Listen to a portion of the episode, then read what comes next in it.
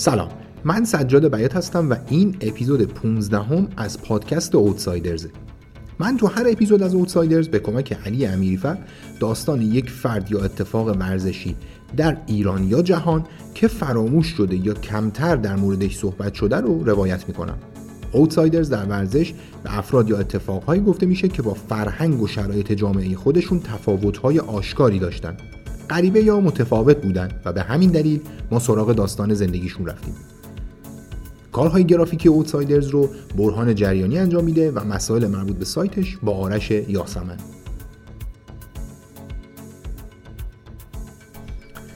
این اپیزود زمانی منتشر میشه که سال 1402 خورشیدی تازه آغاز شده.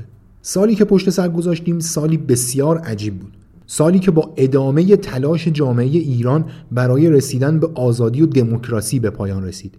این تلاش با برخوردهای غیرانسانی همراه بود که جانهای عزیز زیادی را از ما گرفت و به زندگیهای زیادی آسیب زد. ما در حالی این اپیزود رو منتشر کردیم که یاد این جانهای عزیز و زندگیهای زیبا رو گرامی میداریم و می‌دونیم که هر چند زندگی برای ما ادامه داره. اما تا همیشه اون چه در این ماهها گذشت رو به خاطر خواهیم داشت و هدفی که جامعه ما دنبال می‌کنه رو دنبال خواهیم کرد. با این شعر از علی اکبر یاقی تبار که علی زیاد می‌خونه معمولا بریم سراغ اپیزود. شاهدش داشته پوش من جز من چند تن را به ضرب سم کشتی. سهروردی برادر من بود. قررت العین نیز هم پشتم. جز من و خواهر و برادر من چند تن را به ازن قم کشتی. غیر هم نام سیر جانی من چند عین القضات دیگر را مثل وجدان هم قطارانت با شیاف پوتاسیوم کشتی.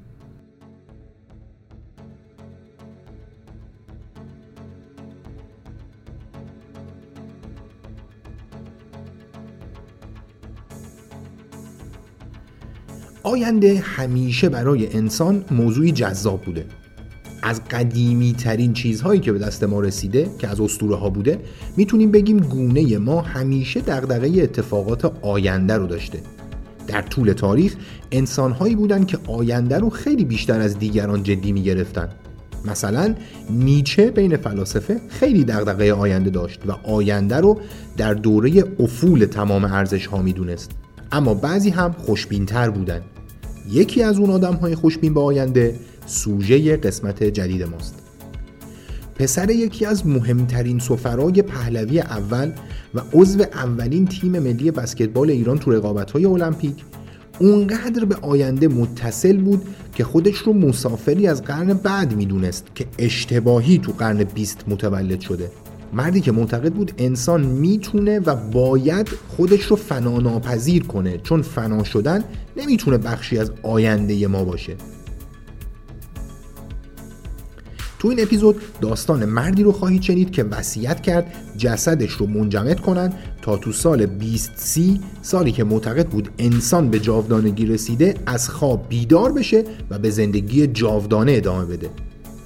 قبل از اینکه بریم سراغ داستان اصلی لازمه تذکر بدم که بخش هایی از این اپیزود مشخصا بخش شروعش مناسب بچه ها و افراد حساس نیست چون قرار توش صحنه های خشونت آمیزی تشریح بشن.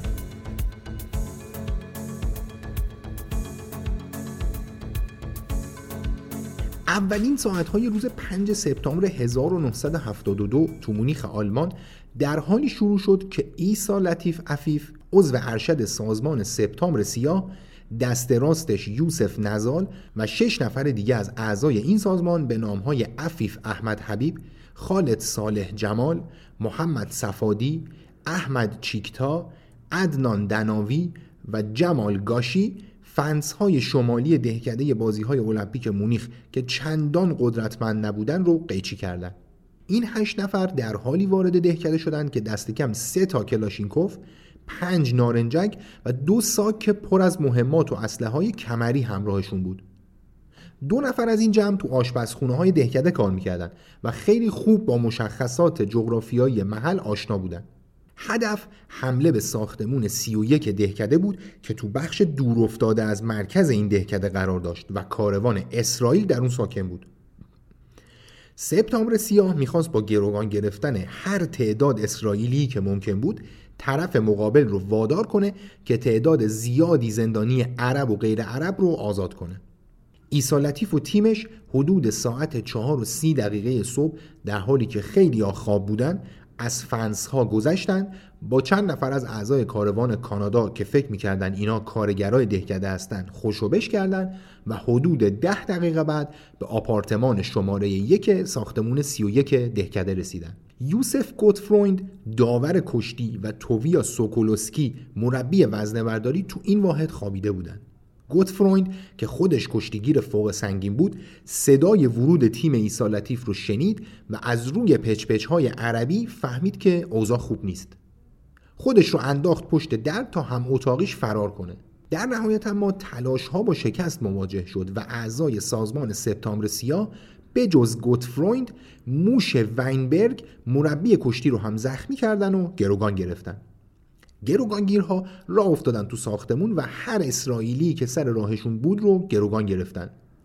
تیم های امنیتی حدود سه ساعت بعد رسیدن. زمانی که تیم ایسا لطیف ساختمون 31 رو کامل در اختیار داشت. درخواست آزادی 234 زندانی من جمله دو آلمانی مؤسس سازمان ارتش سرخ این کشور و انتقالشون به مصر بود. ده ساعت از ورود تیم سپتامبر سیاه به دهکده گذشته بود که اولین ورزشکار تو درگیری با گروگانگیرها کشته شد. در نهایت مقامات به این نتیجه رسیدن که گروگانها و گروگانگیرها رو به اسم اینکه می‌خوان بفرستنشون مصر که برن به خواسته هاشون برسن سوار هواپیما کنن. اما تو راه گروگانها رو آزاد کنن. نقش ایراد زیاد داشت. چند خلبان هم وسط راه پشیمون شدن و برگشتن و اوضاع اینطوری شد که کمتر از 20 ساعت بعد از شروع حمله تروریست ها، ارتش آلمان و مأمورهای مخفی که در پوشش خدمه پرواز روی باند بودند با هم درگیر شدند. در کمتر از سه ساعت پنج نفر از تروریست ها کشته شدند. اما فاجعه اصلی اونجا بود که تمام گروگان ها هم کشته شدند. چند نفری که به صندلی ها بسته شده بودن وسط تیراندازی تو تاریکی شب تیر خوردن و از دنیا رفتن. چهار نفر رو هم ایسا لطیف با پرتاب نارنجک تو هلیکوپترشون به قتل رسون این ماجرا رو می‌تونید تو فیلم مونیخ که استیون اسپیلبرگ ساخته هم ببینید. اینطور بود که درگیری های اون زمان ربع قرنی فلسطین و اسرائیل وارد مرحله تازه ای شد و در کمتر از یک سال حدود هزار نفر تو عملیات انتقامی دو طرف از همدیگه کشته شدند. حدود 24 ساعت قبل از شروع این فاجعه تو مونیخ تو صفحه 44 شماره 4 سپتامبر روزنامه نیویورک تایمز یادداشتی منتشر شد با تیتر طاعونی از هر دو طرف این یادداشت البته متعلق به نویسنده های روزنامه نبود. تو بخشی چاپ شد که خیلی ها در طول سال با پرداخت مبلغ مشخصی می‌تونستن نظرشون رو به خواننده های روزنامه منتقل کنن. نویسنده از این می‌گفت که وقتی بقیه کشورهای دنیا با سرعت خیلی زیادی دارن اختلافاشون رو کنار می‌ذارن و با تفاوتهای همدیگه کنار میان چرا فلسطین و اسرائیل هنوز دارن میجنگن؟ تو این مقاله کانسپت سرزمین مادری زیر سوال رفته بود. نویسنده معتقد بود تمام این دعواها سر زمینیه که در نهایت متعلق به هیچ کدوم از طرفین نیست. تو بخش پایانی مقاله نویسنده اعلام کرده بود جوانهای آینده ای نچندان دور این کانسپت رو منسوخ خواهند دونست و اینطوری میشه که دعوای فلسطین و اسرائیل حل خواهد شد. البته که مشخص نویسنده نگاهی واقعی به این بحران نداشته و موضوع رو از دریچه رومانتیک بررسی کرده. اما همین که یک روز بعد و در ادامه یک سال بعد از اون بیشتر از هزار نفر فقط توی یه پرونده کشته شدن و میلیون ها نفر در جنگ ها تو بنگلادش و سودان و سومالی و کنگو و نمی‌دونم یوگوسلاوی و افغانستان و رواندا و سوریه و یمن و اوکراین و صدها جنگ دیگه و البته جنگ ایران و عراق کشته شدن نشون داد که موضوع به این راحتی قابل حل نیست. نویسنده اون مقاله نیویورک تایمز مردی که هم دوره ابراهیم میرزایی بود و میشه گفت در زدن حرفهای درشت بیشباهت به یارامه نبود اینطور معتقد بود. حقوق اجتماعی، حقوق بشر و امثال اینها امروز برای ما کافی نیستند. ما به حقوق کیهانی نیاز داریم. بشر باید آزاد باشد تا در تمام گیتی قدم بزند و سرنوشت خود را تعیین کند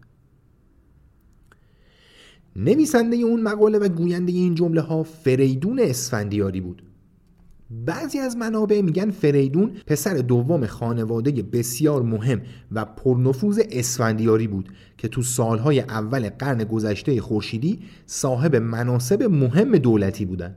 عبدالحسین صدیق اسفندیاری پدر فریدون اشرافزاده مهمی بود. پدرش میرزا احمد خان صدیق الملک رئیس اداره تشریفات دربار قاجار بود که برای دو دهه سفارت ایران تو هلند و فرانسه رو هم اداره می‌کرد. پدر احمد خان صدیق الملک میرزا محمد خان نوری کفیل سفارت خارجی دربار ناصری بود. محمد خان سی سال از حدود نیم قرن حکومت ناصر شاه رو تو این منصب بود. فریدون اسفندیاری گویا یه برادر بزرگتر هم داشته به نام محسن که تو دهه 50 تو چند تا کشور آسیایی من جمله تایلند و سنگاپور سفیر ایران بوده و سال 51 خورشیدی به عنوان رئیس هیئت نمایندگی ایران میره به مجمع عمومی سازمان ملل. تو خانواده اسفندیاری آدمای مهم دیگه هم بودن.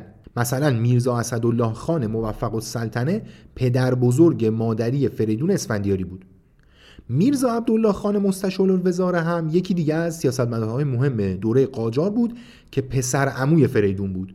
میرزا حسن خان محتشم السلطنه هم عموی بزرگ فریدون بود که وزیر خارجه مصطفی الممالک بود تو دوره اول و وزیر داخلش تو کابینه سوم. البته همونطور که احتمالا متوجه شدید این خانواده اسفندیاری که الان داریم راجع صحبت می‌کنیم ساد اسفندیاری بودن. اما فریدون اسفندیاری فریدون میم اسفندیاری بود. یا بعدا اونجوری که تو منابع انگلیسی هست فریدون ام اسفندیاری. خود اسفندیاری گفته پدرم آدم مهمی بود و مدام در سفر بودیم.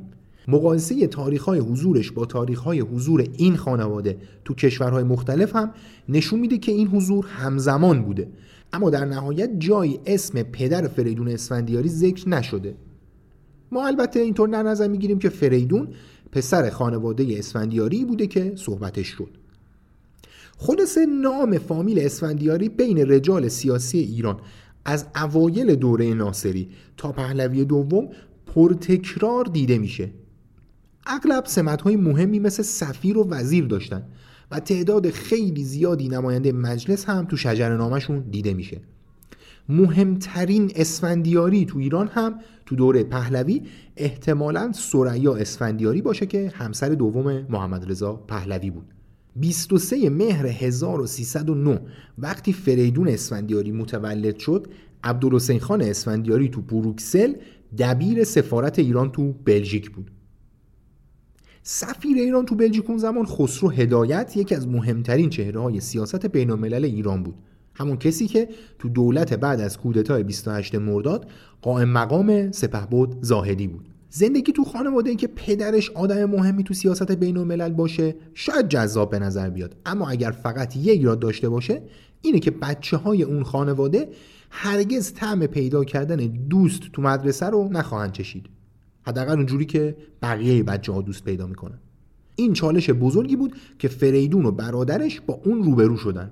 اونطور که تو سایت رسمی فریدون اسفندیاری که البته الان سه سالی میشه دیگه در دسترس نیست و فقط بخشهایش رو میشه روی وب دات آرشیو خوند نوشته شده خانواده اسفندیاری حد فاصله 11 سال اول زندگی فریدون تو 13 تا کشور زندگی کردن. کشورهای شامل ایران، بلژیک، فرانسه، افغانستان، فلسطین، آمریکا و سوریه.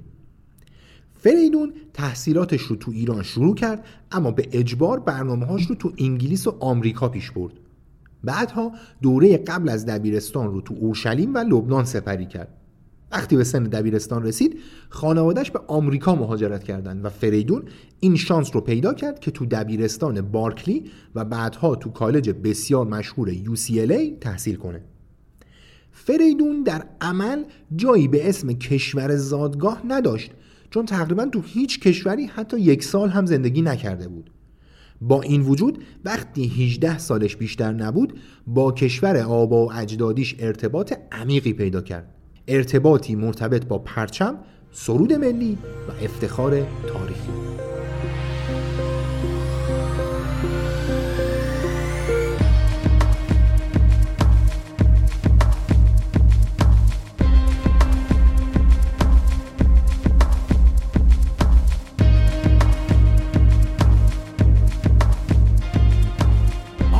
فردریک آرتور جورج ششم در جریان و بعد از جنگ جهانی دوم پادشاه بریتانیا و قلمروهاش من جمله شبه جزیره هند بود. جورج ششم شاه جالبی بود شاهی که لکنت زبون داشت. فیلم سخنرانی پادشاه رو اگه دیده باشید بر اساس بخشی از زندگی ساخته شده.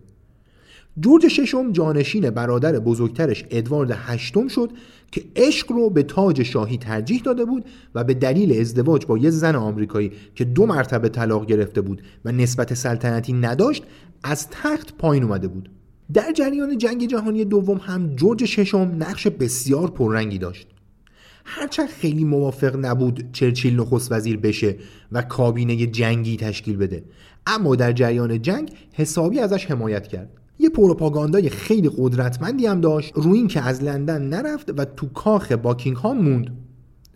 بعد از جنگ آمریکا همونطور که روی خون تازه محمد رضا در ایران و محبوبیت هیروهیتو در ژاپن برای بازسازی کشورهاشون که قرار بود از اردوگاه فاشیسم بیرون بیان به کمونیسم پشت کنن و به دموکراسی با متد آمریکایی رو بیارن حساب باز کرده بود بسیار به کاریزمای جورج ششم برای بازسازی غرور جبهه پیروز اما زخمی و نیمه ویرون جنگ حساب می‌کرد.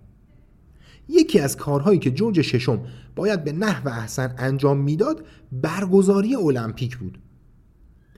29 جولای 1948 رو میشه یکی از مهمترین روزهای تاریخ ورزش جهان دونست. روزی که رقابت‌های المپیک لندن رسما افتتاح شد. افتتاح یک دور از مسابقات المپیک تابستونی به خودی خود مهم هست اما این رقابت ها از اون نظر خیلی مهمتر از بقیه المپیک ها بود که اولین مسابقه رسمی بین المللی در این سطح بعد از جنگ دوم جهانی به حساب می اومد. آخرین سالی که قبل از این دوره رقابت های المپیک برگزار شد المپیک 1936 برلین بود المپیکی که آلمان نازی نهایت استفاده تبلیغاتی رو ازش برد و همونطور که قبلا هم قول دادیم در آینده به تفصیل دربارش تو Outsiders صحبت خواهیم کرد. توکیو قرار بود تو 1940 میزبان المپیک باشه. لندن هم قرار بود 1944 میزبان باشه. هیچ کدوم از این رقابت ها برگزار نشدن و با توجه به وضعیت وحشتناکی که ژاپن به طور کل و توکیو به طور خاص با خرابی بمب های ناپالم آمریکایی در پایان جنگ براش با اتفاق افتاده بود میزبانی سال 48 به لندن رسید. البته لندن هم وضعیت چندان بهتری نداشت.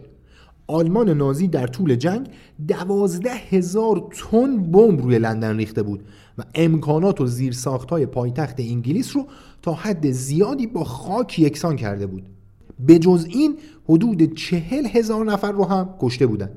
وضعیت طوری بود که رسانه های بریتانیا به رقابت ها لقب المپیک ریاضتی داده بودند. از بس که شرایط اقتصادی میزبان و تمام کشورهای حاضر وخیم بود. لندن برای این رقابت ها نه ورزشگاه تازه تونست بسازه نه حتی زیرساخت های آسیب دیده از جنگ رو تونست تعمیر کنه.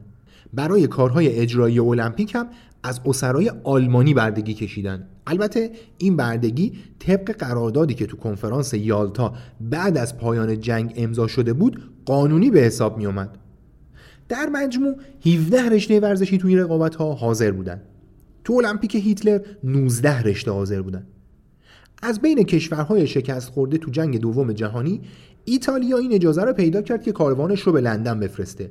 دلیلش هم این بود که وقتی موسولینی کشته شد ارتش ایتالیا به آلمان نازی و بقیه پشت کرد. حالا کاری نداریم. برگزاری رقابت های المپیک مثل تمام دوره های قبل از اون در عصر مدرن جنبه های سیاسی بسیار زیادی هم داشت برای میزبان بسیار مهم بود که پیام ما می‌توانیم رو به دنیا مخابره کنه به هر حال جنگ تازه تموم شده بود و بریتانیا در کنار بقیه پیروزهای این جنگ آماده می شدن که آقای دنیا باشند. جورج ششم تلاش خیلی زیادی انجام داد تا رقابت های المپیک 48 تا جایی که میشه شلوغ باشه. برای این کار مجبور شد به کشورهای مختلف نامه بزنه و بپرسه که آقا شما مشکلتون چیه که می‌خواید نیایید المپیک؟ خیلی از کشورها پول لازم برای آماده سازی و اعزام کاروان نداشتن. جورج ششم به خیلی از این کشورها تشویقی داد. فیلیپین یکی از کشورهایی بود که برای اولین بار به عنوان کشوری مستقل توی رقابت بین المللی در این سطح شرکت کرد و این رو مدیون بریتانیا بود. بعضی از کشورها قول همکاری های نظامی یا اقتصادی گرفتن. خیلی خبری از پول نبود چون وضع دولت فخیمه هم خودش تعریفی نداشت. اینم بگم که فیلیپین تقریبا با خاک یکسان شده بود و ژاپنیا همون کارهایی رو تو فیلیپین کرده بودن که تو چین هم کرده بودن. حالا بگذریم. در جریان تلاش ها برای شلوغ کردن المپیک جورج ششم به دربار پهلوی نامه زد و پرسید که آقا چند نفر رو میفرستید لندن؟ قبلا درباره وضعیت ایران بعد از جنگ دوم به تفصیل صحبت کردیم. اوضاع فاجعه باری بود. هیچ امکانی برای اینکه کاروانی به اون مفهوم که الان مد نظرمونه به لندن اعزام بشه وجود نداشت. ولی خب وقتی وضع ایران اون زمان رو با کشورهای دیگه مقایسه می‌کنیم خیلی همین وضعیت تازگی نداشت. وقتی معلوم شد کاروان ایران تو بهترین حالت فقط 23 نفر عضو داره جورج ششم پیشنهاد داد تیم ملی بسکتبال ایران هم راهی المپیک بشه. تیم ملی بسکتبال ایران چند سالی بود که به صورت جسته و گریخته تو مسابقاتی از این ور اونور شرکت می‌کرد. دولت ایران از این پیشنهاد خیلی خوشش اومد و مرحوم کازم رهبری رو معمور کرد یه تیم تشکیل بده. وقت زیادی نبود و رهبری در نهایت تونه 13 نفر رو جمع کنه. تعدادی که برای ثبت نام تو المپیک کافی بود. اون زمان چیزی به نام مقدماتی برای المپیک تعریف نشده بود. اساسا بسکتبال خیلی جوانتر از اونی بود که اینقدر جدی گرفته بشه. ورزش اختراعی دکتر نایسمیت اولین بار تو المپیک 1936 حاضر بود. مسابقات تو فضای باز برگزار شد و خب مشخصه که با سطح امروز فاصله نجومی داشت. تو کل اون مسابقات 1936 فقط یه تیم تونست یک بار از 50 امتیاز فراتر بره که خب مشخص اون تیم هم آمریکا بود. بیشتر بازی ها با نتایج نزدیک به 20 تموم می‌شد. مثلا فینال رقابت ها بین آمریکا و کانادا 19 8 به نفع آمریکا و بازی رده بندی بین مکزیک و لهستان 26 12 به نفع مکزیک شد. حالا عرض می کردم رقابت های 48 در واقع دومین دوره المپیک بود که بسکتبال توش حضور داشت. سه تیمی که دوره قبل مدال گرفته بودن و بریتانیا تیم هایی بودن که طبق قوانین اون زمان خودکار تو رقابت ها حضور داشتند بریتانیا بر اساس توانایی تیم دادن کشورهای مختلف 19 تیم دیگر رو هم دعوت کرد تا رقابت ها با 23 تیم برگزار بشه.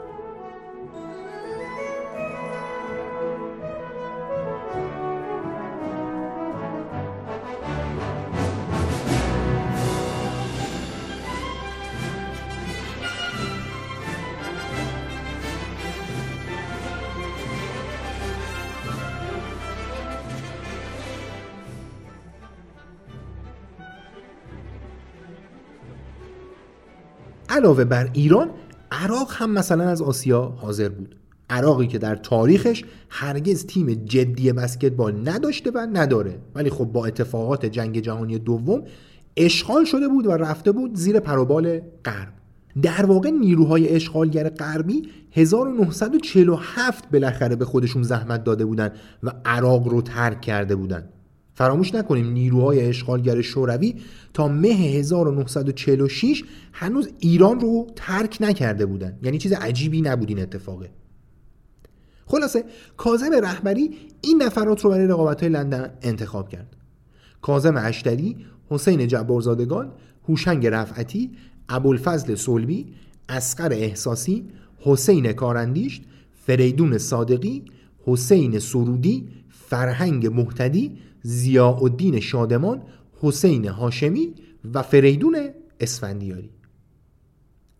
بیشتر این افراد ورزشکارهای چند رشته ورزشی بودند که از غذا بسکتبال هم بازی می‌کردن. مثلا حسین جبارزادگان رشته اصلیش والیبال بود. چند سال بعد سرمربی تیم ملی والیبال هم شد. یا مثلا حسین سرودی که قبلا هم تو اوتسایدرز دربارش صحبت کردیم اصلا بازیکن تیم ملی فوتبال بود. مشهورترین چهره این تیم ابوالفضل سلبی بود که یه چند سال پیش فوت کرد. خدا رحمتش کنه آخرین بازمانده این تیم بود. بهش می‌گفتیم امو سلبی آدم جالبی بود. خیلی هم کم حرف بود اتفاقا. باید حتما به زیادین شادمان هم اشاره بکنیم تو این تیمه که یه دوره بعدها هم رئیس فدراسیون والیبال شد هم رئیس فدراسیون بسکتبال شد هم رئیس سازمان تربیت بدنی بود. و بین 42 تا 44 شهردار تهران هم بود. به جز حسین هاشمی و فریدون اسفندیاری که اون زمان هر دو آمریکا بودن بقیه بازیکنها تو ایران حضور داشتن. هرچند بعضیاشون خارج از کشور درس خونده بودن. مثلا شادمان که سوربن پاریس درس خونده بود و فرهنگ محتدی تو دانشگاه بیرمنگام. یه نامه ای زدن و خلاصه تیم تشکیل شد و بعد از سه جلسه تمرین سفر کرد به لندن. هاشمی و اسفندیاری هم از آمریکا خودشون رو رسوندن به لندن. اونطور که همسر مرحوم سلبی تو مصاحبه با فرشته سیفیناجی برای پروژه تاریخ شفای المپیک ایران تعریف می‌کنه تیم بسکتبال با هواپیمای باربری ارتش میره لندن. دلیلش هم خب مشخصه نبود هواپیمای دیگه و پول برای خرید بلیت هواپیما. یه چیز جالبی که توی مصاحبه مطرح میشه اینه که سال 1951 هم وقتی تیم بسکتبال داشته از بازی های آسیایی هند برمیگشته با همین هواپیمای باربری ارتش میاد تهران. بعد جالب وسط را خلبان میگه که آقا خیلی سنگین شدیم بارا رو باید بریزید پایین. چمدونا رو میریزم پایین. بعد بازیکنان یه خورده بعدش میگن که آقا ما خرید کردیم. مثلا چه وضعیه و اینا. یه جا فرود بیا بریم بارا رو بیاریم. بعد هواپیمای نظامی بوده دیگه. یه جایی بالاخره وسط راه خلاصه تو یه بیابونی چیزی. اینا مثل که فرود میان. بعد با بدبختی برمیگردن. مثلا چند کیلومتر عقبتر که برن باراشون رو بردارن که خب راه زیاد بوده طبیعتا و موفق نمیشن. یه همچین اوضاعی بوده خلاصه. اینم بگم که اون دوره ها چندان این چیزا عجیب نبود. مثلا برای جام جهانی 1930 تیمای فرانسه و بلژیک رو سوار یک کشتی کردن و دو هفته تو راه بودن تا برسن به اروگوئه. اینم تو پرانتز بگم که این مصاحبه تاریخ شفای المپیک خیلی مفصله. تو رشته های مختلف انجام شده و هنوز جایی منتشر نشده و فرشته لطف کرد مصاحبه همسر عمو رو در اختیار ما قرار داد که ازش خیلی ممنونیم. حالا از بحث اصلی هم دور نشیم. اینطور بود که تیم بسکتبال ایران برای اولین و تا چندین دهه بعدش آخرین بار رفت به رقابت های المپیک. عرض کردم خدمتتون که المپیک 1948 با توجه به اینکه بعد از جنگ جهانی دوم و به میزبانی یکی از فاتحین جنگ برگزار می‌شد اهمیت سیاسی خیلی زیادی داشت. جورج ششم هر طور بود تونست بسکتبال رو هم به این رقابت ها بیاره. اونم در شرایطی که خیلی از کشورهای حاضر تو رقابت ها من جمله ایران اساسا چیزی به اسم بسکتبال با سر و شکلی که باید نداشتن. حتی تیم های صاحب بسکتبال هم در اون زمان اون چه از یک تیم ملی انتظار داریم تو این رشته نداشتن. برای مثال تو این مقطع تیم ملی بسکتبال آمریکا به عنوان مهد خلق این رشته ورزشی اساسا وجود خارجی نداشت. بد نیست این وسط بگم که بسکتبال سال 1891 تو شهر اسپرینگفیلد ایالت ماساچوست آمریکا توسط دکتر جیمز نای اسمیت استاد دانشگاه ماساچوست اختراع شد. استادی که می‌خواست تو زمستونهای سخت اون موقع دانشجوهاش رو راضی کنه بیرون ورزش نکنن سالها طول کشید تا بسکتبال اول تو خود آمریکا بعد تو قاره آمریکای شمالی و بعد در سراسر جهان گسترده بشه.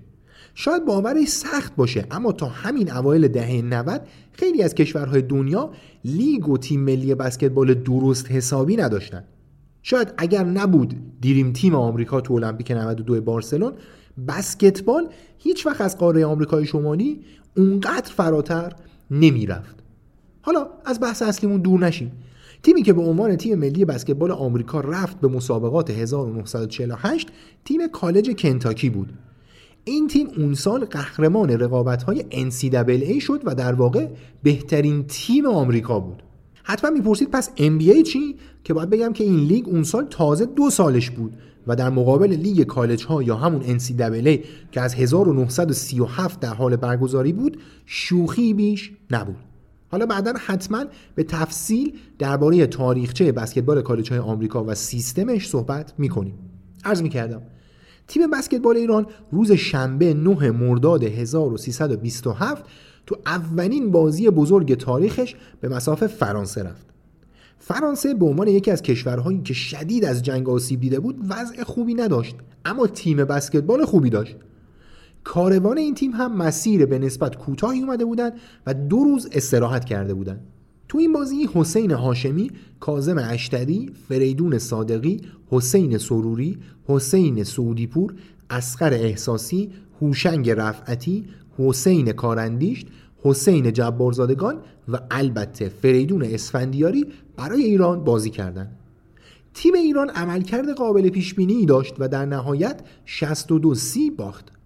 حسین سعودی پور با 13 امتیاز بهترین بازیکن ایران توی مسابقه بود. فریدون اسفندیاری جوون هم چند دقیقه بازی کرد یه پرتاب منطقه موفق و یه پرتاب آزاد موفق داشت و کارش رو با دو امتیاز تموم کرد. اشتباه محاسبه نکردم. اون زمان برای هر شوت یک امتیاز در نظر می گرفتن اصلا یه دلیل این که امتیازهای اون موقع نسبت به الان خیلی کم بوده همینه. و اینکه بدونیم که تا اواخر دهه هفتاد میلادی هم خبری از شوت سه امتیازی نبود. تیم بسکتبال ایران چهار روز بعد تو دومین بازیش به مسافه ایرلند رفت. ایرلند یکی از تیمایی بود که در عمل چیزی به نام بسکتبال نداشت اما به خواست جورج ششم به رقابت ها اومده بود تا تعداد تیم ها همونطور که گفتم بالا بره.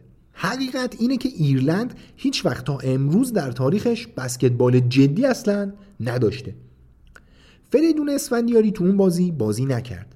فراموش نکنیم داریم درباره یه نوجوون حدود 18 سالی صحبت می‌کنیم که تا اون روز همتیمی هاش رو از نزدیک هم ندیده و با توجه به اینکه بیشتر زندگیش رو ایران نبوده و با ایرانی ها نشست و برخواست زیادی نکرده احتمالا فارسی هم اونقدر بلد نبوده. تیم ایران اون بازی رو 49 22 برد. بهترین بازیکن ایران تو اون مسابقه هم کسی نبود جز حسین سعودی پور با 15 امتیاز.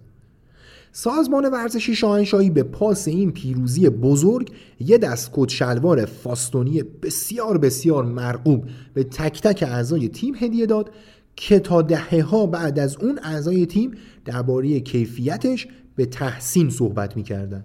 تیم ایران در ادامه به مکزیک تیم سوم دوره گذشته المپیک و تیم چهارم اون دوره و کوبا باخت و تو گروهش چهارم شد. فریدون اسفندیاری جلوی مکزیک چهار و جلوی کوبا دو امتیاز دیگه کسب کرد. تیم ایران تو بازی های تعیین ردبندی به کانادا باخت مجارستان رو برد و دوباره به کوبا باخت. اینطوری بود که با دو برد و پنج باخت در رده چهاردهم المپیک قرار گرفت. این نتیجه با هر استانداردی نتیجه عالی بود. فریدون اسفندیاری جلوی کانادا و مجارستان بازی نکرد اما جلوی کوبا بازی کرد و امتیازی نیاورد. شاید جالب باشه که بدونید حسین سعودی پور با میانگین 8 و 7 دهم امتیاز تو اون رقابت ها نفر 23 بهترین امتیاز آورای مسابقات شد. اونم در شرایطی که آتسی و لومباردو از اوروگوئه با میانگین 29 دهم اول شد. تو این رقابت ها فقط 10 بازیکن میانگین امتیازیشون دو رقمی شد. خلاصه اینطوری بود که داستان اولین تیم ملی بسکتبال ایران تو رقابت های المپیک به پایان رسید. این بین یه بار ابوالفضل سولبی تو مترو لندن گم شد و یه نصف روز وقت صرف کردن تا پیداش کنن. فریدون اسفندیاری هم یک کلمه با هم صحبت نکرد و اینطور به نظر می رسید که غریبه ای بین اعضای کاروان باشه. این غریبه بعد از پایان رقابت های المپیک لندن از همون مسیری که اومده بود برگشت و دیگه هرگز پاش به کشوری که آبا و اجدادش در اون متولد شده بودن نرسید.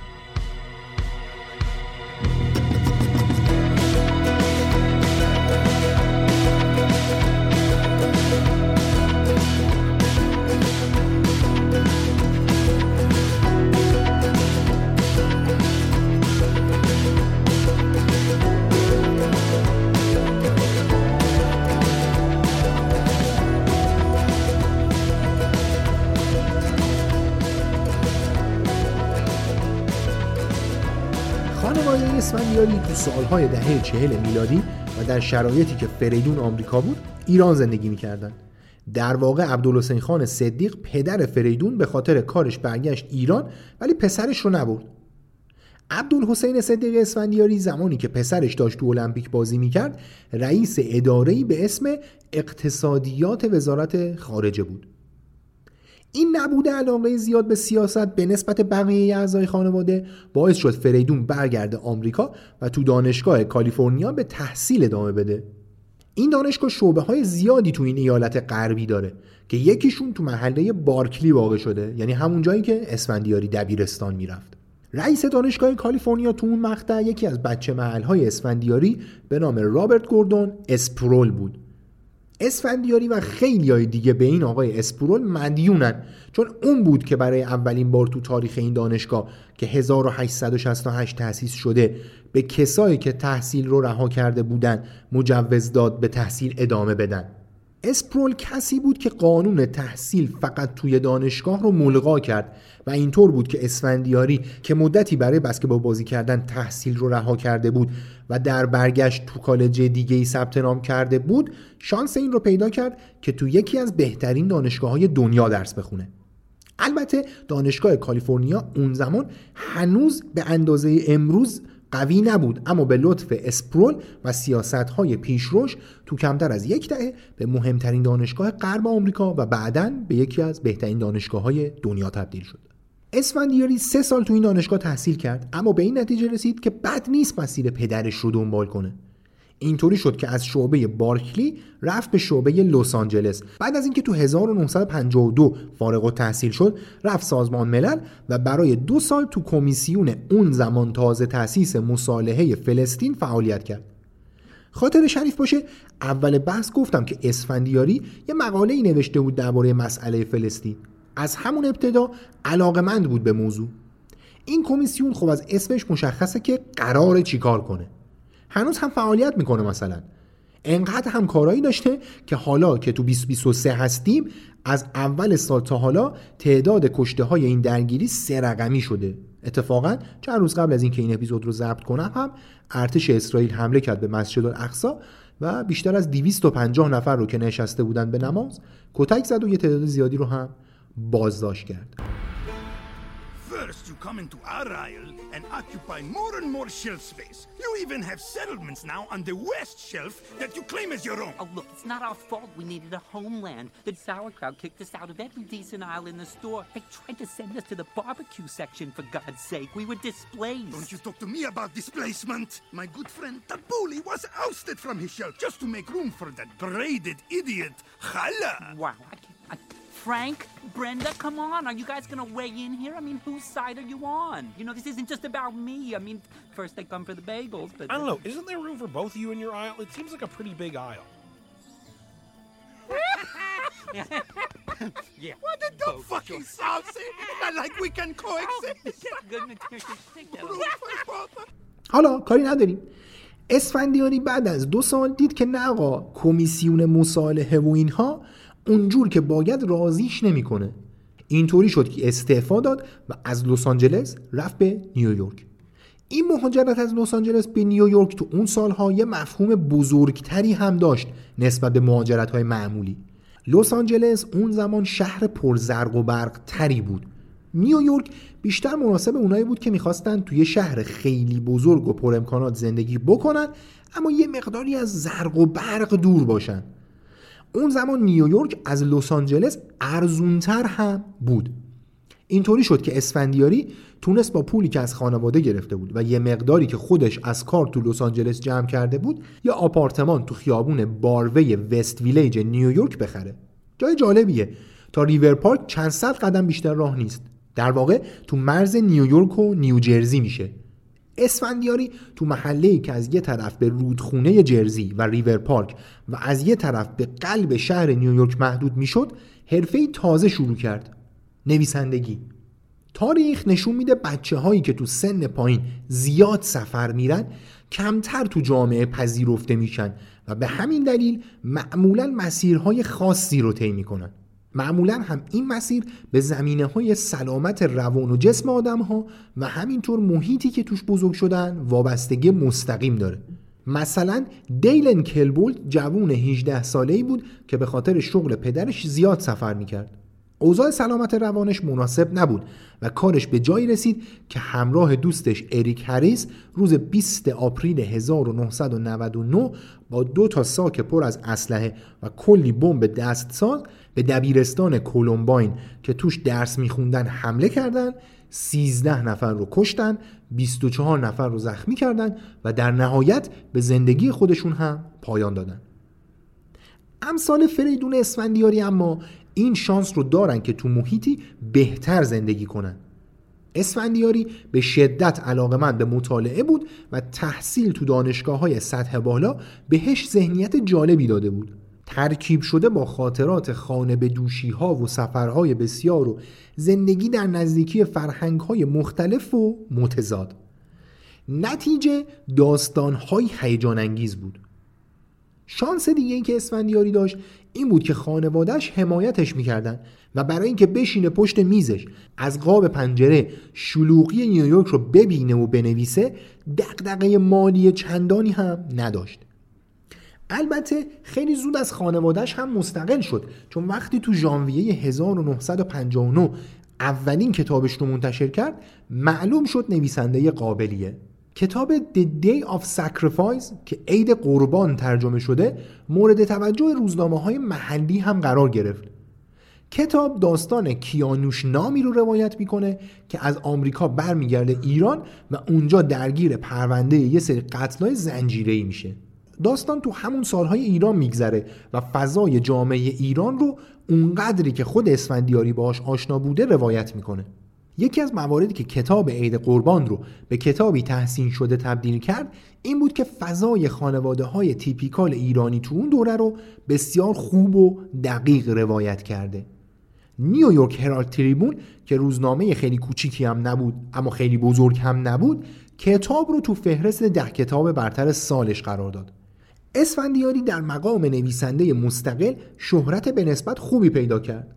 از طرف مجله ها و روزنامه های محلی و بعضی وقتا ایالتی سفارش مقاله و داستان کوتاه می گرفت مجله نیویورک تایمز مشهورترین مجله که تو این مقطع مقاله هایی از اسفندیاری چاپ کرد. این مجله رو البته با خود روزنامه نیویورک تایمز اشتباه نگیرید. مجله تایمز هفته نامه که دوشنبه ها ضمیمه روزنامه منتشر میشه و تو اون مقطع بیشتر روی مطالب مربوط به خود نیویورک متمرکز بوده مجله های Nation و Village Voice هم مقاله های از اسفندیاری چاپ کردن مجله هایی که از رو اسمشون احتمالا می‌تونید حدس بزنید که بیشتر روی مسائل مربوط به جامعه شناسی متمرکز هستند. سال 1965 کتاب دیگه از اسفندیاری منتشر شد به نام دبگر گدا. کتاب داستان یک شهر بینام عربی رو روایت می‌کنه که با سیستم فئودالی اداره میشه.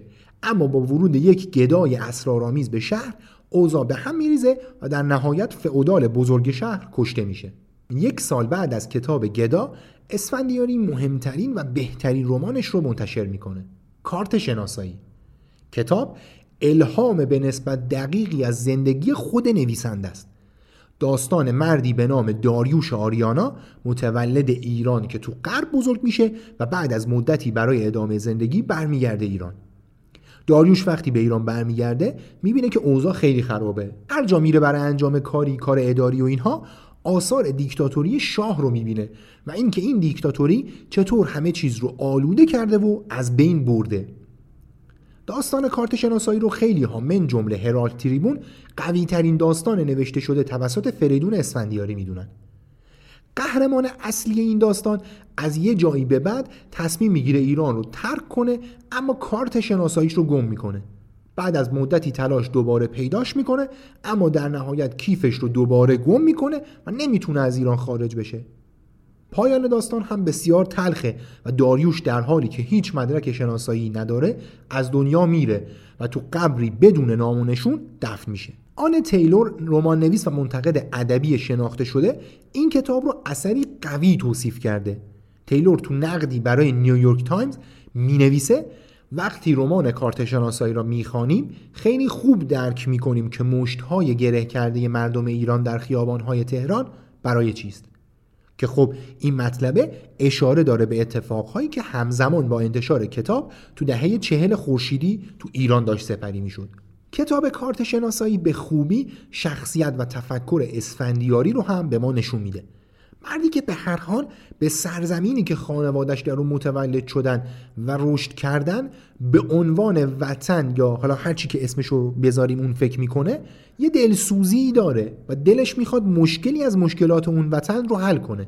اما در عین حال زندگی تو دنیای غرب باعث شده شبیه حتی اعضای خانوادگی خودش هم نباشه و دقدقه های متفاوتی تو ذهنش شکل بگیره.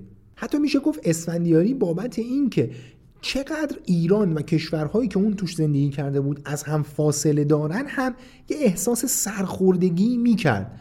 و شاید واقعا دوست نداشت خودش رو ایرانی بدونه. این رو میشه تو مصاحبه های سالها بعدش هم دید.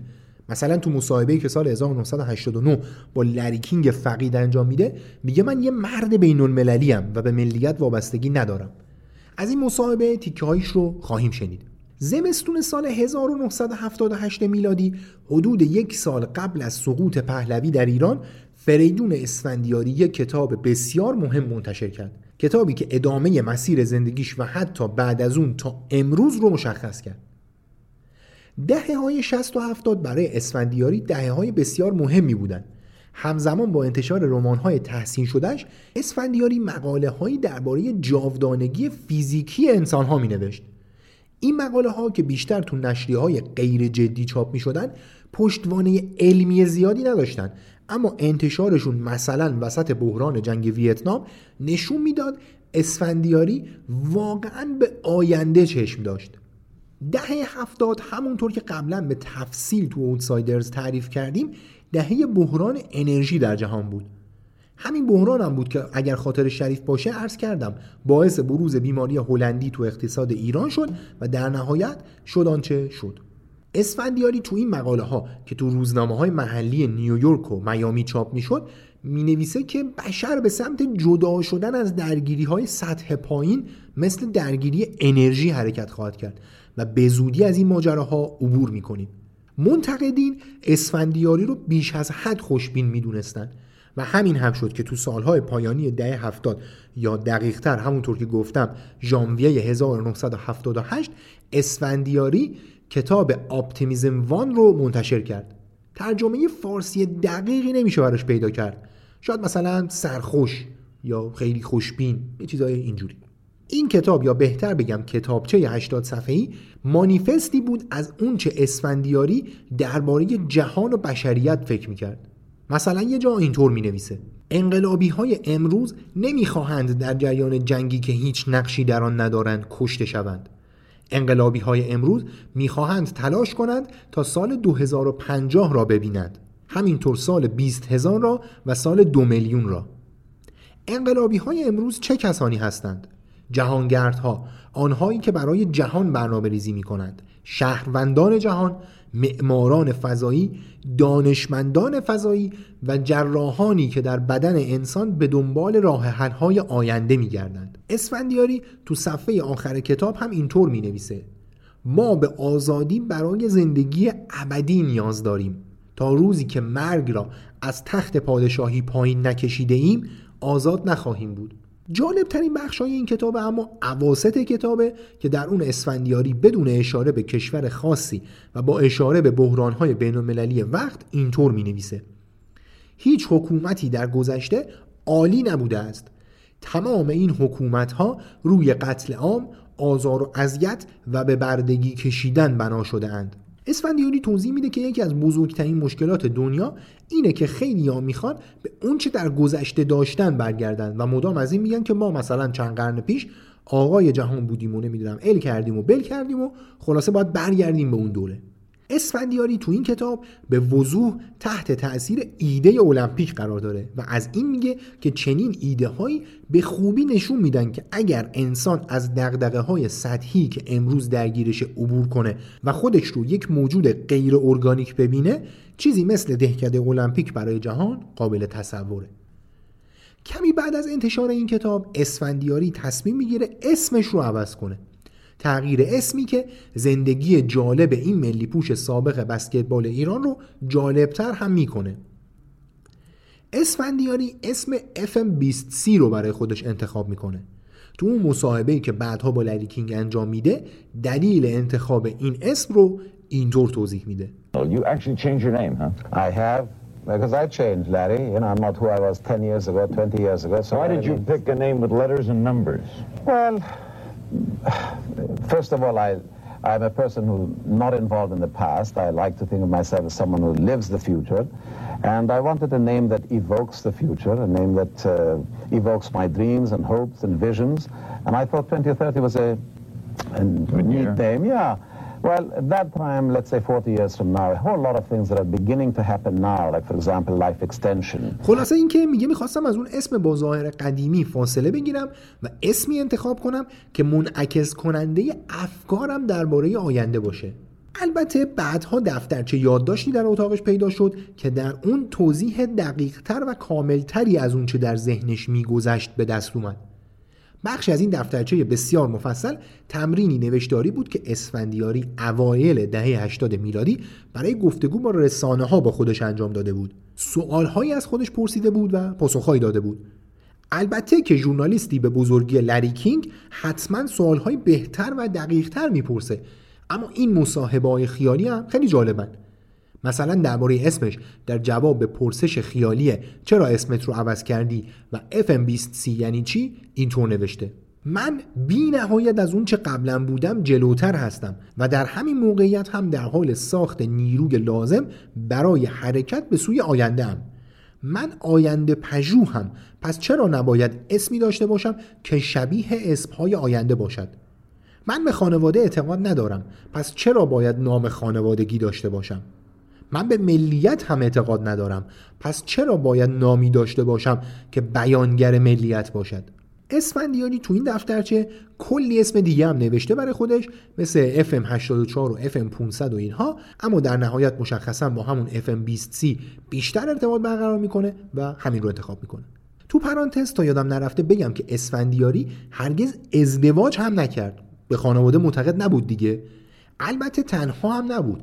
از 1959 که رفت هاروارد تا حقوق بخونه با فلورا شنل همکلاسیش آشنا شد. خودش می‌گفت دوستی غیر اختصاصی داریم که خب لابد یعنی رابطه بدون تعهد دیگه. و تا آخر عمر اف هم این دوستی پابرجا بود. حالا عرض می کردم هر چند حدود پنج سال طول کشید تا اسفندیاری به صورت قانونی اسمش رو به FM20C تغییر بده. اما از همون اواخر دهه هفتاد خودش و هر کسی که باش در ارتباط بود و دربارش چیزی می نوشت یا می گفت به همین اسم صداش می کرد. کتاب آپتیمیزم وان که صحبتش شد اولین اثر از یه سگانه بود. کتاب دوم بالاگراها مانیفست یک آینده پژوه نام داشت. بالاگراها در مقابل چپگرا و راستگراست. خود FM تو کتاب توضیح میده که دیگه چپ و راست معنی نداره و فقط باید به بالا و آینده متمایل بود. اصل حرفش در زمینه درگیری های راست و چپ اینه که لیبرال ها تو آمریکا و جاهای دیگه اگرچه که بیشتر از وطن پرست های سنتی دووم آوردن اما میترسن که وطن پرستیشون زیر سوال بره. حتی از ترس خودشون رو ملیگرا معرفی می‌کنن در حالی که من سر سوزنی به وطن و وطن پرستی و اینها اهمیت نمیدم چون به نظرم کشور یا جناهی وجود نداره. تنها سمتی که می‌تونیم بگیریم سمت نوع بشره. این کتاب مانیفست البته چیز اضافه از اونچه تا اینجا گفتیم نداره.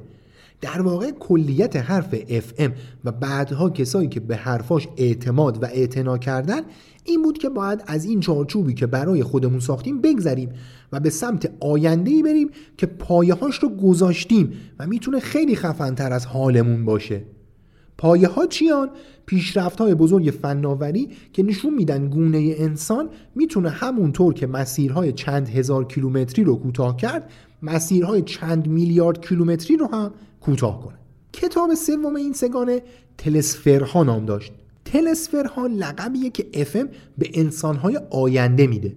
شاید با مزه باشه بگم سال 2000 یه شرکت مخابراتی به اسم تلسفر تأسیس شد تو آمریکا که امروز خدمات ابری میده. سال 2000 هم سال مهمیه تو قصه که داریم تعریف می‌کنیم. بهش می‌رسیم.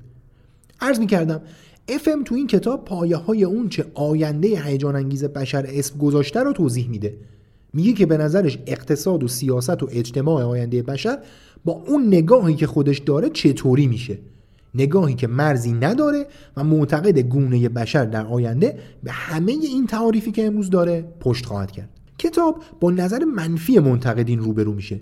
خیلی ها ایده های افم رو برخلاف قبل بدون پشتوانه و بیش از حد غیر واقعی می‌دونن.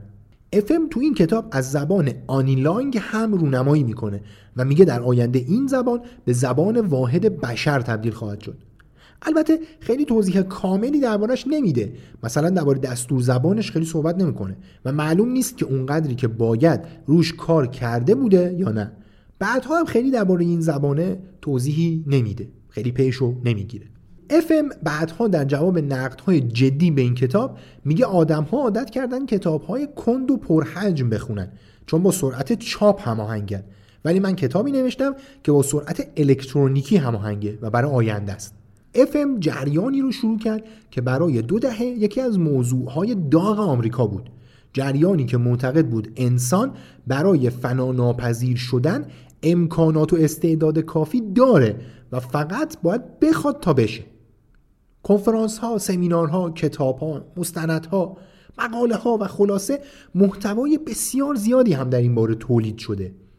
خیلی از اینها رو شخص FM تولید می‌کرد یا به تولیدشون نظارت داشت.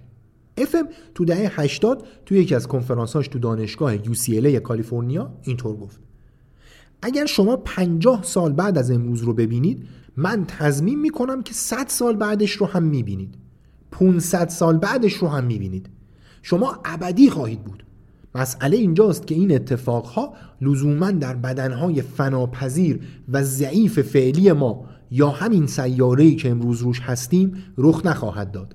دهه 80 زمان بسیار مناسبی برای زدن این حرف تو آمریکا بود. مدتها از جنگ ویتنام میگذشت و بحرانهای گاه و بیگاه مردمی که هنوز اون بحران بزرگ رو فراموش نکرده بودند رو خسته کرده بود. حالا کسی پیدا شده بود که تحصیلات عالی تو دانشگاه های عالی داشت کاریزماتیک بود و حرفهای قشنگ می‌زد.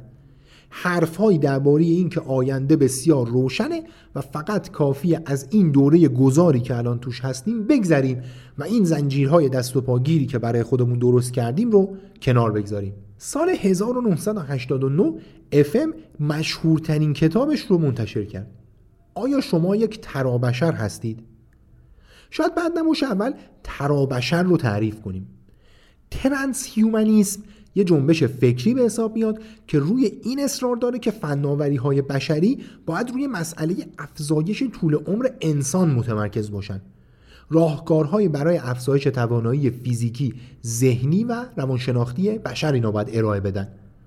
هدف غایی این شاخه فکری اینه که به پسا انسان برسیم. موجوداتی که تا حد بسیاری از انسان امروزی ارتقا یافته تر باشن. دیدگاهی که فرانسیس فوکویاما فیلسوف معروف معاصر اون رو خطرناکترین ایده موجود در جهان می‌دونه. گویا اولین بار کلمه transhuman تو نوشته های دانته به چشم خورده.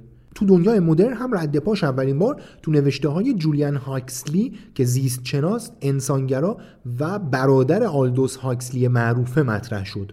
ولی آیا مسئله می‌تونه دغدغه قدیمی تری هم باشه؟ می‌دونیم که این آرزو که در سایه ترس از مرگ و فراموش شدن بعدش رشد می‌کنه با بشر همیشه همراه بوده. چند دهه بعد از هاکسلی افم در کتابش مجموعی از پرسش ها و آزمون ها رو میاره که خواننده با پاسخ دادن به اون پرسش ها و گذروندن اون آزمون ها می‌تونه بفهمه چقدر آماده رسیدن قرن 21 و اون آینده موعودیه که نویسنده منتظرشه. بعد از انتشار این کتاب شهرت FM به جای می‌رسه که لریکینگ دعوتش می‌کنه و دربارهش صحبت می‌کنه We're going to stip, tiptoe into the future with FM 2030 next. Don't go away.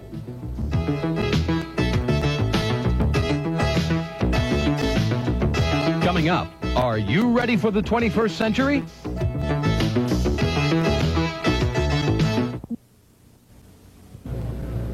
Our next guest is the author of Are You a Transhuman? It is published by Warner Books. There you see it's titled, a book that unveils the coming decades and reveals how ready you are to enter them. The author is our guest, FM 2030. Omni Magazine says he's a true visionary, daringly original. کتاب 25 بخش مختلف داره پی دی افش رو میذاریم رو کانال تلگراممون دانلود کنید ببینید جالبه این بخش ها به بخش مثل مثلا چقدر به خانواده وابسته اید چقدر باهوشید؟ چقدر رقابت جویید دیگه براتون بگم مثلا چقدر جهانی فکر می‌کنید؟ چقدر به کیهان فکر می‌کنید؟ چقدر با دیگران در جای مختلف دنیا ارتباط دارید؟ خلاصه یه مجموعی از این صحبت های این شکلی. با پاسخ به هر سوال خواننده یه عددی دریافت می‌کنه که جمع این اعداد میشه نتیجه نهایی. بعد توضیح میده که هر امتیاز یا هر عدد نشونه چیه و اینکه هر کس با هر امتیاز و عددی چقدر شانس این رو داره که به اون آینده ای که بحثش شد برسه و تو اون آینده بتونه زندگی کنه؟ آخر کتاب یه لیست مفصلی از منابع مختلف هم برای مطالعه هست. همینطور مجموعه از دستورها برای اینکه خواننده پیشرفت های خودش رو ببینه. مثلا اینکه میگه 5 تا از پیشرفتایی که قبل و بعد خوندن کتاب حس کردی تو خودت رو اینجا بنویس. یا مثلا 10 تا شرکتی که فکر می‌کنی تو آینده زنده میمونن رو اینجا لیست کن. لیست منابع مطالعه هم جالبه. توش کتاب های درباره تلاش انسان برای دستکاری دی ای به منظور جاودانه شدن هست و همینطور کتاب های درباره آینده پژوهایی تو حوزه های اجتماعی. تو مصاحبه با لری کینگ افم درباره کتاب اینطور میگه. Mind you, this book is comprised of self-tests, which I developed, by the way, the, my seminars for UCLA Extension, where I teach, and also for seminars for professional people and uh, business people and so on. One of the self-tests asks, you know, what kind of technology do you use? How teleconnected are you? What kind of, for example, high-tech systems do you have in your home? Do you have at work? And if you're not teleconnected, what does that mean? It means that you live a low-tech life. And is You're that falling behind. bad? Well, it can be in that it does not maximize your efficiency or your effectiveness. افم همزمان با نویسندگی عکاسی هم میکرد عکاس حرفه‌ای بود اصلا. هر جا می‌رفت یه دوربینی همراهش بود که همه چیز رو ثبت می‌کرد. آرشیو عکسهاش به روایت دوستانش آرشیو کم نقصی از تصاویر با جزئیات ثبت شده است. اما اونطور که تو مستند FM20C که چند سال پیش منتشر شد می‌بینیم عکسهایی از کشورهای مختلف مثل مراکش، فلسطین، آمریکا، کنیا، تایلند و هنگ کنگ توش وجود داره که FM با دقت خیلی زیاد هر چیزی مربوط به اون عکس می‌شده رو توش ثبت کرده. انگار که یه جوری مثلا اینا رو ثبت کرده که بعدا در آینده برگرده و اینها رو با اون آینده ای که داره می‌بینه مقایسه کنه. یه چیز اینجوری به نظر میاد. این مستند هم مستند عجیبیه. قرار بوده درباره FM باشه اما تقریبا 99 درصدش به مسئله آینده پژوهی و زندگی آدم هایی که مستند رو ساختن پرداخته. اوایل دهه 90 FM به سرطان پانکراس مبتلا شد. از اولین هفته هایی که متوجه بیماری شد می‌دونست که در لحظه مرگ می‌خواد چیکار کنه.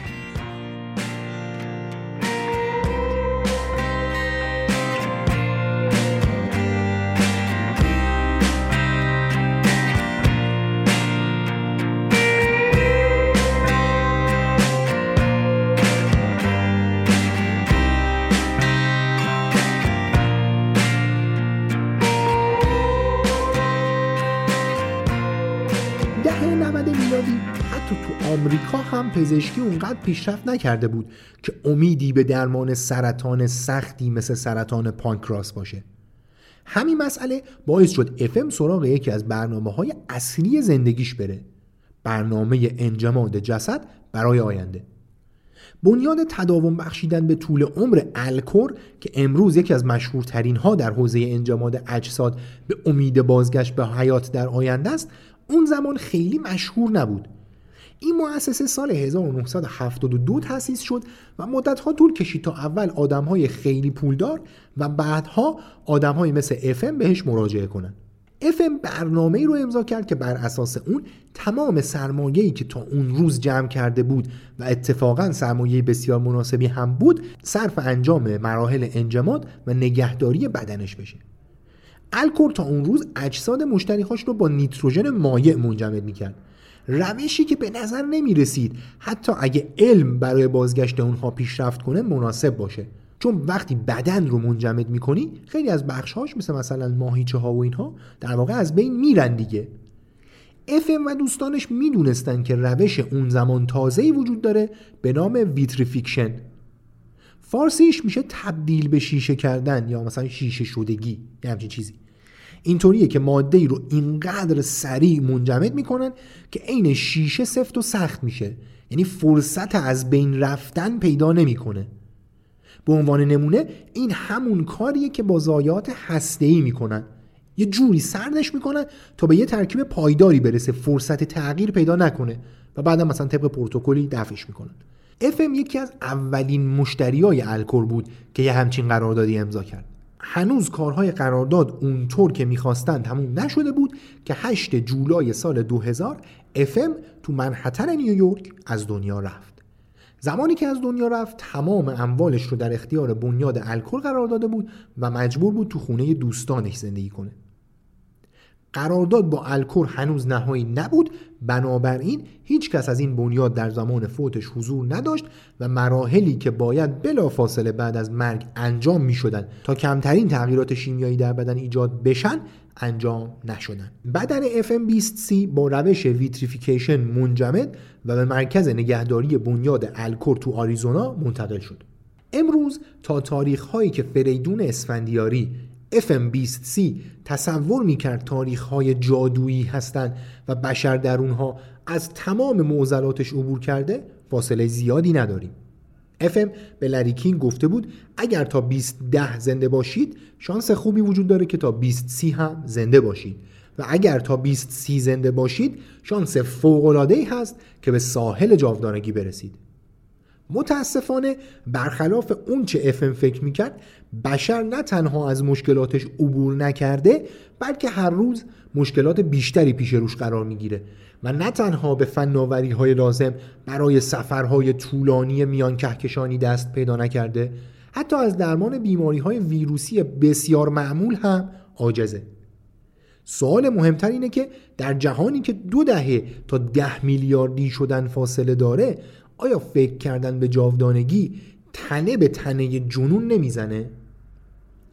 کسپر پیترسن مدیر بخش انتشارات مؤسسه مطالعات آینده کوپنهاگ سال 2020 تو مقاله با تیتر Zombie Futurist اینطور می نویسه در گوشه ای از آریزونا در داخل ساختمانی عظیم محفظه های شده جا داده شده اند. در یکی از این مخزنها جسد آینده پژوه ایرانی آمریکایی فریدون اسفندیاری معروف به FM20C شناور است. او سال 2000 مرده اما آینده شاید طوری رقم بخورد که مرگ همیشگی انگاشته نشود. او خود را آماده بازگشت به زندگی در سال 20 کرده است.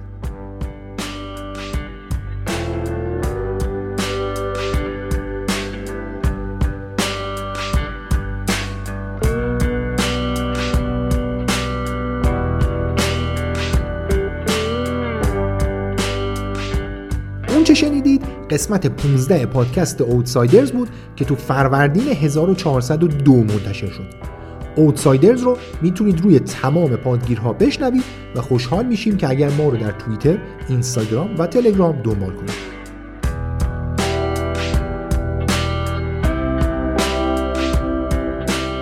برای پشتیبانی مالی و sponsoring Outsiders به سایت ما outsiderspodcast.ir سر بزنید و بهترین حمایتی که می‌تونید از ما بکنید اینه که اوتسایدرز رو به دوستان و دیگران معرفی کنید.